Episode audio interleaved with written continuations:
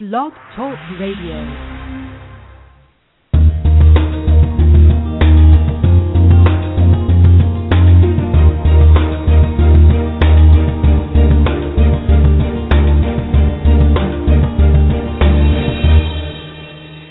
Good morning and welcome to the Inclusive Class Podcast.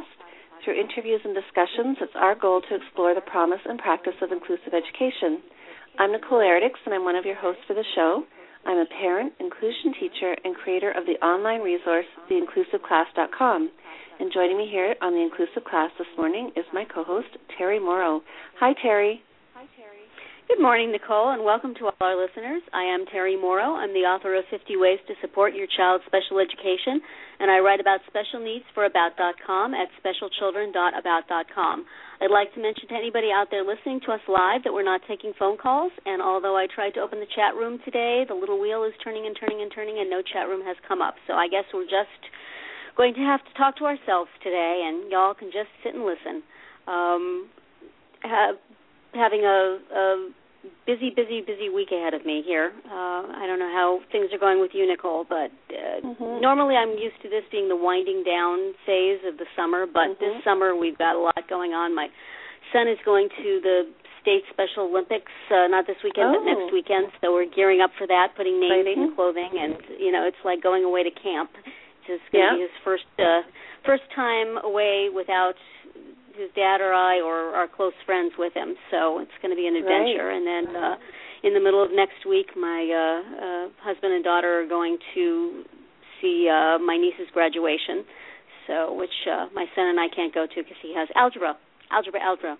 So um, it's going to be a really unusual week and also a real kind of growing week for us here randomly in the middle of the of June. so yes. um, what's going on where you're at? oh, pretty much the same. You know, it's the end of the school year. you're- We've got Your kids are still in school, right? one more week. So they are Wow. out a week today. So they Wow. just finished all their exams and they're just kind of coasting right now, which is nice on one hand, but Yeah. you That's know, weird to uh, have so much time between the exams and the end of school because and then after, well, they had to hand in their textbooks last week, so they don't even have really any learning material. And uh I guess one of the teachers is moving to another school next year. So my Uh-huh. daughter was telling me last night that her classroom is completely bare. There's absolutely nothing in it. Wow. and she has to sit in it for five more days. Oh my gosh. Oh, Do kids just start seriously. stop going? You know, I wonder if they do because I I almost would consider it as well. I mean, what's the point, Yeah. really? Uh, you know, Well, let's this- go You know, the museum or something and do something useful. from our inclusion point of view, these are the days when, you know, it's going to screw the heck up of the kids with special needs to just suddenly Yeah. have well you have to still come but everything's going to be different and we really don't have anything for you to do so you know sit at your Yeah. desk and and and uh you know talk talk to your friends like, Or you worse know they're yet- behavior problems up the wazoo with those kids Worse yet, and I they did this at Christmas time, is that they gather several classes, put them in the MPR room, and play video. yes And they're Yes. all sitting on the floor, and you know they're sitting there for two hours. I, you know, I don't. I, It's like, that, that hey, you've had a successful year. Let's see how we can completely dismantle that in the last week and leave you with a feeling of lack of control. Well, this is a good Yeah. show to be talking to a principal about, isn't it? That is like, exactly right. Yes, we are. on the how not to do it column. Yes, well, we are going to be talking with uh, George Theoharis today, who is uh, right now the Associate Dean in the School of Education at Syracuse University. And he is here to talk to us about principals in inclusive schools and the types of leaders that we want our children to have in these schools that are Mhm. inclusive. So, looking forward to hearing some great uh, things and some great information. Good morning, George. How are you? Good morning. Thanks for having me on. I'm I'm I'm doing well, thanks. We still have three more weeks of school in New York, so we're not quite Wow. winding down yet. You're not winding down yet. You're not watching videos yet. Not yet. That'll come. yeah. No, I, I, they just they end so early here. But then again, they start at the beginning of August, so I think Right. the whole school Yeah. year seems shifted. But anyway, now were you at one time a principal yourself? I remember reading your biography, and you were talking about um, a bit about your background. Yes, yes, I, I was I was a principal. I was a I was a, a teacher, mostly at the sort of kindergarten and elementary level, though a little middle school, and then I was I was a principal for a number of years before uh, you know finishing my degree and going to higher ed. So yes, I have, I have I have real principal experience, not just people I've read about or met. and that's what we like to hear. Yeah, yes, you know, it makes, it makes a difference. Certainly. It does. When you have experience because it's not often what you read about in a textbook. It's more yes. the experience that you have and the insight that you can gain from that. So, yeah, it's great to have somebody with that type of experience join us and tell us what it's really like.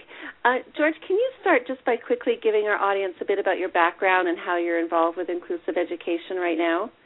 Sure. No, I'd love to. Um, so now, uh, it's been sort of a windy path because I actually don't have a special education background. I was a general education teacher, um, mm-hmm.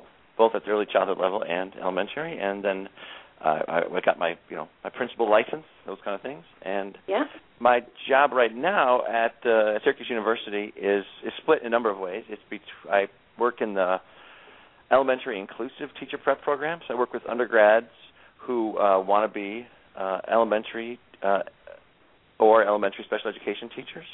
Mm-hmm. And our program uh, was one of the first in the country that uh, I can, can't take any credit for. It was long, long before I was here.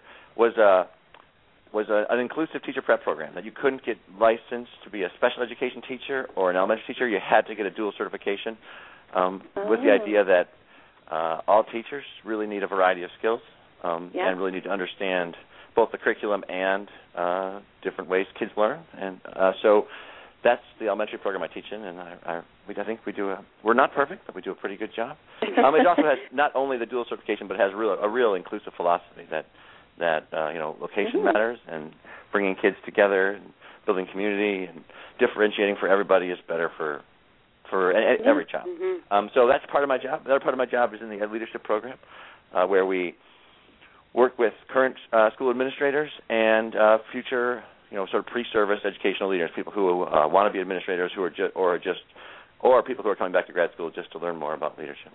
Um, right. So th- those are my my two big jobs, and so I, you know, I work with schools and districts, both uh, you know around the area where I am, and then around the country, largely around issues of leadership, you know, in consult consulting ways or you know doing yeah. professional development.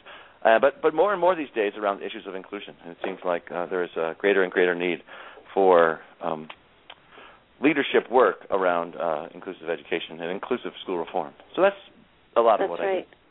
That's and you've also written a book that talks about the types of leaders that our children deserve, which is hmm. The, pretty much the title of that book, isn't it? That, it is. um, yes. Yes. and- Uh, so, I'm sorry. Go ahead. Go ahead. No, no. I was going to ask you to just quickly describe it for us and tell us about it. I'd be happy to. Yeah. Uh, it's a it's a book that came out of actually a, study of uh, seven principals um, who work across different different different age levels. So it's not just focused on elementary or just on high school, but there's elementary principals, there's middle school principals, there's high school principals.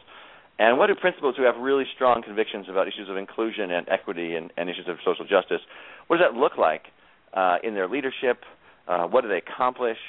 Um, what's hard? You know, we we, Mhm. uh, we actually we know a lot about the principalship is, is is quite a huge and overwhelming job. So what's Mhm. hard, particularly hard when you when you take on issues of equity and inclusion, um, and Mhm. how how they balance that, how they manage that, how they don't. Um, but really looking at uh, all those sort of things from from what, what is possible. One of the hopeful things about at least I think about the book is that uh, there's really tangible examples of really good work and, and, and, and places that have become much more inclusive and much more equitable and produce Mhm. much higher levels of learning ac- across different demographic groups, including students with disabilities, but not only students with disabilities. Um, uh, so that that's one of the hopeful things about about the work is that it, it, it paints pictures of, of what leaders can do. Uh, Yes, but it also is pretty real. I mean, what I hear from school leaders is that they appreciate how how real it is because it's not rosy about how hard this work is. Mhm. Um, Mhm. Yeah. so that's you know that's sort of the the book in the nutshell, and then you know, these principals provide some lessons if we look across them of about what you know what's what are some things they do and what are some things they they have to do to sort of keep their own sanity. Kind of. Yes. and then all the pressures that they're facing as well. They've got responsibility to the school district, they've got a responsibility to the parents, the kids. There's so many people that are eh, they have to consider when they're doing their job, and that's when people want to approach the principal about starting to create more of an inclusive school. It's not as easy as saying, "Okay, let's do it now." There's all sorts of uh, variables that play into that, and now we see a bit more of an effort being made, and in particular, we see uh, you know one or two classrooms in a school that might be quote unquote inclusive. But how can a principal or you know the administration move inclusion beyond uh, working in one specific classroom to an entire school? Well, how can we move that? That's the big question, I think. You know, I think a lot of the inclusion movement since you know uh, Public Law 94 142 has been really fought about individual kids, right? We need to get this child included, or or the parents mm-hmm. are advocating to have yeah. their child included, or you have a a really passionate teacher, a teacher team that says, "All right, we're going to do this, and we're going to do this beautifully," and, and they and they kill themselves and they co-plan. And we we see, we have great examples of individual kids being included, and we have great examples yeah. of islands of inclusion, right? Where this mm-hmm. this classroom is yeah. fantastic. Yeah. And and that's all that's great, and that's taken. What people I think sometimes forget is how much work and how much fight that is taken to make that happen. Yes. Right. The problem, and, and not to dismiss that because that's obviously really important, and it's led to where we are today, where more kids are included than ever before, uh, where teachers have more skills, while they still are nervous sometimes about including kids with different kind of needs. But we're at a place where we have more skills, where we have more kids included than ever before. But the problem mm-hmm. is, if we only ever fight kid by kid, and we only ever have islands, is we never get to a system. We never mm-hmm. get to a system that expects that kids, all kids, regardless of their need, are are members, are, are permanent members, are part of a community. Mm-hmm. We never get to a place where everybody expects that that they're going to work with a range of needs. We never get to a place that has systems, structural systems, staff development systems in place to say, all right, this is the way we do business.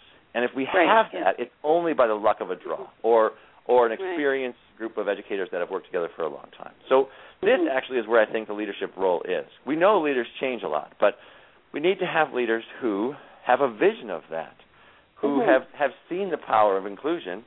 Um, problem one of the things we, we, we see over and over again is that so many times we can't imagine what we haven't seen.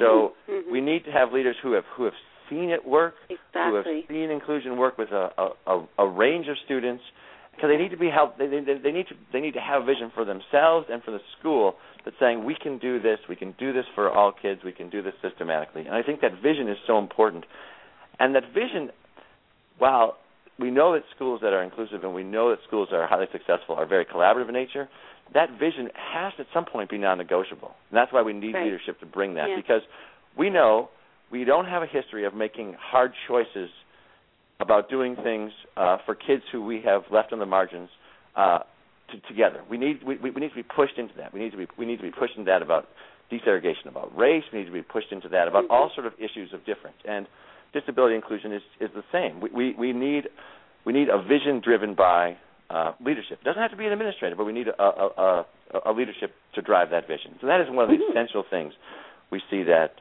that principals certainly uh, need to bring in terms of moving a school in a more inclusive direction. They need to hold a vision. They need to imagine something. They need to share Mhm. that. They need to speak that.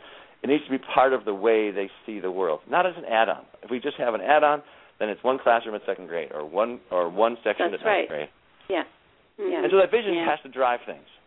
Yeah. Um, Well, and very often when we talk about inclusive schools, we're talking about the teacher in the classroom. You know, how can the teacher create more of an inclusive classroom? How can the teacher be more inclusive of the Mhm. child with disabilities? But we really need to look at the school leadership and say, well, what Yeah. what is their role specifically? What are they doing to make the school more inclusive? So, do principals have a specific role in that situation? Are there things that they need to be doing that can set the tone for that vision? You know, what what are your thoughts on that? Absolutely. Uh, there's actually a, a, a, a fairly a, a growing but a, a decent sized body of evidence, um, and a number of principals obviously have, have done this to suggest that there there are certain things that we know leaders and, and specifically principals principals need to need to do to, to make this make this happen. So the vision is certainly part of it. Um, Mhm.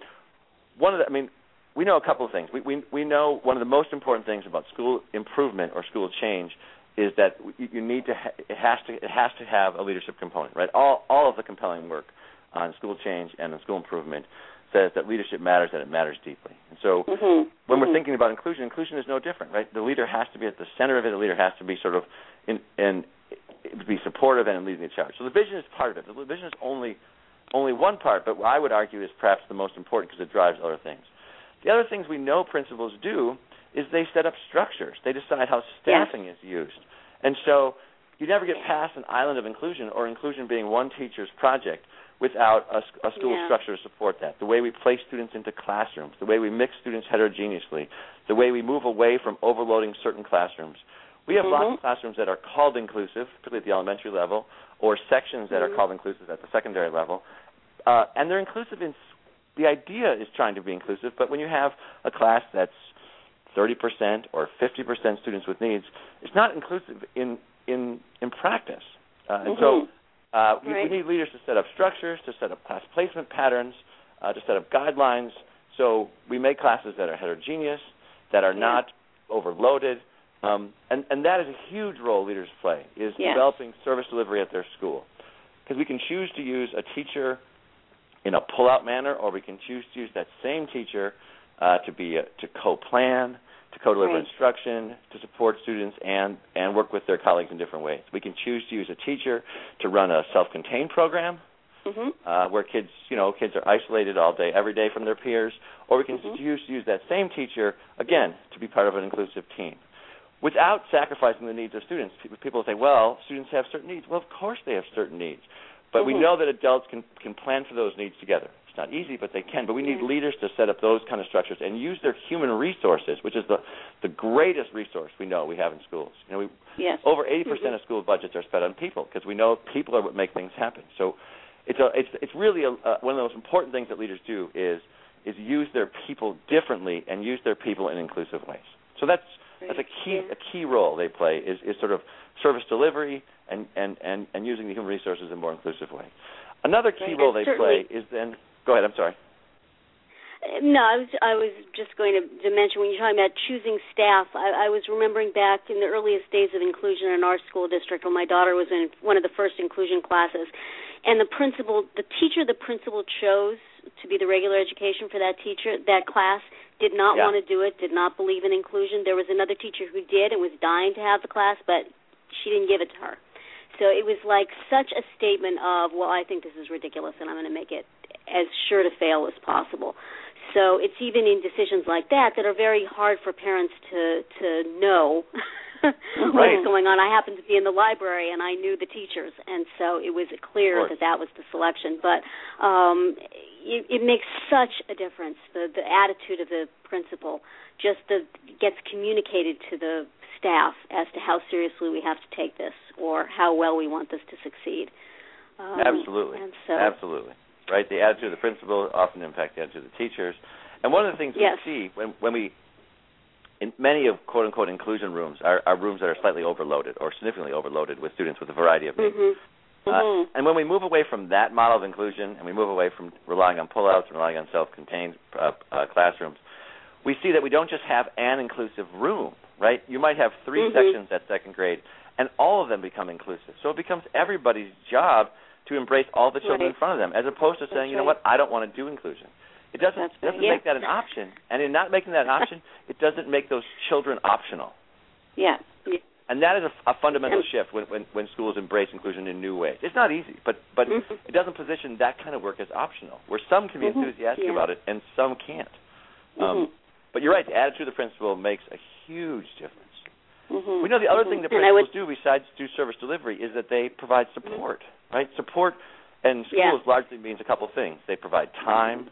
We know planning time is essential for in- Yes. inclusive teams, and so Mhm. creating a Mhm. schedule that that provides that that honors that time as being sacred, right? We have to plan around instructional teams having time, and it, they won't have as much time as they Yeah. want. We never can get there, but we have to make sacred time for teams to plan. We know for principals, even in times of very tight resources, can provide uh, you know material support through the appropriate uh, materials, but also through uh, you know other resources. Uh, You know, could be slightly, you know, could be doing professional development with the team. It could be, uh, you know, having small things as uh, teaching manuals. If you adopt a new math curriculum, all of the teachers on the instructional team would need the teaching manual, not just the general education teacher or not just yes. the special education teacher, everybody. So it becomes this kind of support of time and materials and resources, which we know the principals have influence over.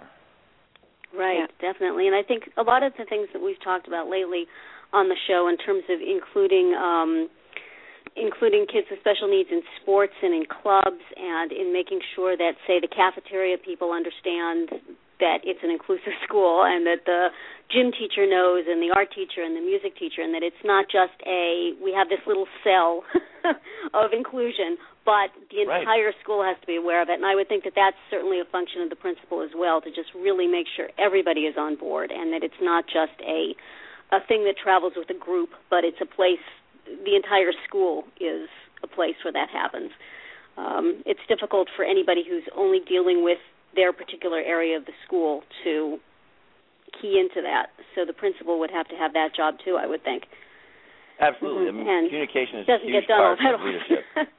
Uh, yeah. and, and, and it's a huge it's a huge part of sort of having a, a school philosophy or sort of embracing inclusion, particularly if it's embracing inclusion in new ways for a school, right? That this isn't just an yeah. inclusive classroom, right? This is this is an expectation for everybody. You know, in the art mm-hmm. room, we expect kids to participate meaning, meaningfully in the in the in the gym, uh, in the lunchroom, and so we have to think through things. And often it involves a lot of problem solving because things come up that yes, oh yeah, that you hadn't anticipated, or you had anticipated but you anticipated wrong. We we all we all that happens everywhere. And so right. it's it's a commitment yeah. to being flexible and problem solving, which is another important leadership skill that we solve things. But then part of why we I started with the vision is we go back to that, right? We measure our problem mm-hmm. solving based on that. It's easy to say, mm-hmm. "Oh, we're having a problem with cafeteria." That child should eat by himself, and that mm-hmm, doesn't right. get us anywhere. We see that happen over and over and over again. Yes, yeah, yes. Or or you want to get the kid involved in a club, and the answer is, oh well, we don't do that. You know, what's well, right. how what would need to happen for you to be able to mm-hmm. do that, and how can that be arranged? But if the principal is not into it, nobody's going to take that step. Mm-hmm. Absolutely. Yeah. One of the as, one of the most as interesting one things. tried. right, I'm sure. You've tried and you've been frustrated. Without leadership supporting that, it's really hard. One of the most yes. hopeful things I saw from studying these principals in their schools uh, in, in the book was they really, over time, made a shift in their language from conversations about does this kid belong, right? Does mm-hmm, he or she mm-hmm. belong in this after-school program? Does he or she belong in this this math class? Does he or she belong in this first grade room? And they really shifted from those kind of does he or she belong to the how questions, right? How can mm-hmm, we right. exactly getting to mm-hmm. your point? And it, it's a it's a small shift in language, but it's a huge shift in attitude, and it's actually a, even perhaps Absolutely. even a bigger sh- shift in use of time mm-hmm. because mm-hmm. we have such limited time in schools as we do in life, and if we spend all of our time together thinking and arguing with uh, does this kid belong, well, mm-hmm. we might disagree at the end. We might have had a good discussion, but we've gotten nowhere Yeah. closer to doing anything productive. But if we Exactly, spend all our time right. wrestling with the how, even if we don't have the best answer, we will have a number of things to try. And that was a really interesting shift to see and to hear about. That Yeah. there was a pattern across these schools that we shifted from the does because we, we we got over that. Right, these are our kids. We're good, we're just gonna we're gonna we're gonna make something work as best we can. To the how can we do this? Um, Yeah. And you can't Mhm. mandate that, but it has to be just has to be built and reinforced over time. Mhm. Mhm. Yeah. Not an option. What Yeah. what can parents do other than you know show up in your office every day to complain uh, to move uh, inclusion forward in a positive way? Uh, I know sometimes it becomes uh, you know it becomes difficult for parents to know what exactly the problem is. You know, parents tend to focus on the get my kid into the classroom too Right. because Yeah. that's the that's the picture we can see. And if you get involved in a school, if you volunteer a lot, which is something I always recommend parents do, you know, if you want your kid to be included, include yourself. But then you Mhm. start to see some of the bigger picture problems. Uh, but it's still difficult to know. I mean, I always didn't want to rock the boat if I could possibly help it, or you don't want to be running to the principal every five minutes and get a reputation for being that parent. And you No. certainly realize all the pressures that are on principals, and that you know so what would you what what do you like to see uh, from parents in terms of uh, involvement and pushing things forward? Are there things that they can do specifically uh, to help out in this endeavor, to help out the principal and the leadership? Sure, sure. Yeah, I mean, you identified clearly a, a, number of the sort of uh, key issues that we need to think very carefully about. Uh, we certainly, I certainly recommend that parents get invo- as involved as they can. We, recognizing that some parents don't have this the schedule right. or the life circumstance to be involved, but but it is. I mean, it's a it's a powerful way to have things happen. Is when people know you, they know your family, they know your kids. Mm-hmm. Right. Right. You're someone right. who is seen as a support. You're someone who's seen as a helper. I mean, uh, yeah. That that's a powerful strategy. I mean, for for all parents because it it gives it gives you and your family and your kids different important access to to people. Mm-hmm. It's, mm-hmm. it's, it's really important. Um, using that that sort of capital in, in productive ways is important, right? Not running to the principal like you said every minute. It, yeah. uh, that's going to burn bridges pretty fast, right? Uh, exactly. We know that, yes. that that I mean, teachers and administrators have only so much patience, and that if if I am constantly being the person who's bothering them, well, their patience right. with me and their ability to sort of see me and hear me is, is going to diminish. But having yes. said that, that doesn't mean we have to le- let things go. I mean, obviously, pushing in inclusive direction, you know, suggesting things, asking how you can be supportive. I mean, there's there's usually mm-hmm. community resources that can be accessed. You know, uh, there are professional development opportunities. There are, you know, sort of in, institutes, things like that, that can be suggested. That can be mm-hmm. say, mm-hmm. hey, you know, could could we help fundraise so you can send people to that? That oh, I hear this is a really good, good learning opportunity for a leadership team. Is it possible to send some people? Um, right. Mm-hmm. Uh, suggesting those kind of things. I mean, that doesn't change the world overnight, but it's sort of like, hey, we're right. watching. Here are some things. Uh, yeah. Parents being educated, and obviously, yeah, I would imagine you have a, a group of parents who who uh, listen to your podcast and use your resources a lot. We know that parents being educated about about their rights and about how inclusion mm-hmm. can and should work is a really powerful mm-hmm. strategy because we know the kids have largely been included uh, in in many school districts because parents have demanded it. So I mean yeah. that yeah. we know is an important strategy. We know it's very important that you know at these IEP meetings to to to advocate uh, you know for inclusive placements and not to sort of go along with things that might be a slippery slope. Uh, but then also yeah. to share that expertise and that sort of advocacy with other parents. I mean, one of the things we know that I think is is the most telling about sort of where we are in inclusion is we know that geography actually is the best predictor of oh, a kid being okay. included. That a, a kid with you know very complicated needs in school A in school district A can move 10 miles over in school B in school district B and not be included. Um, mm-hmm. And it has nothing yeah. to do with that kid's needs. And so something it, ha- it has to do with the the attitude and the philosophy that's built there, but also it has to do with the advocacy of the the families.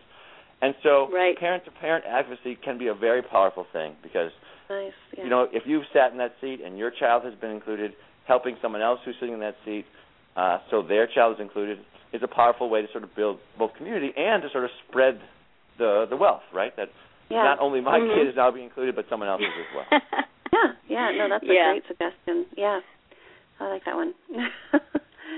so much, so much information yeah, I know some for parents and families. Yeah.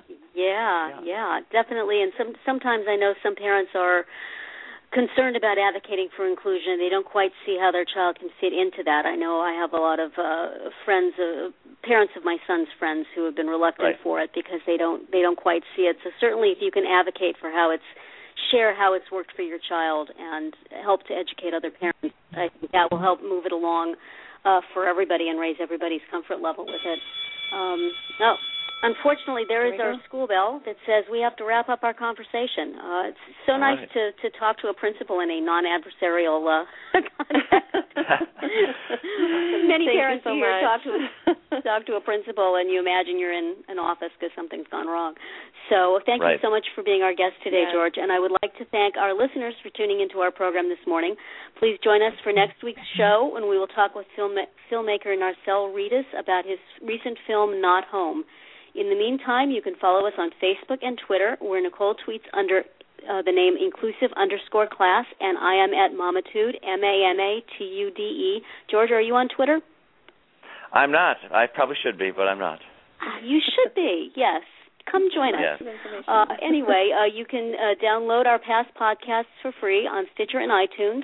Uh, goodbye, everybody, and have a great week. Goodbye, everyone. Thank you.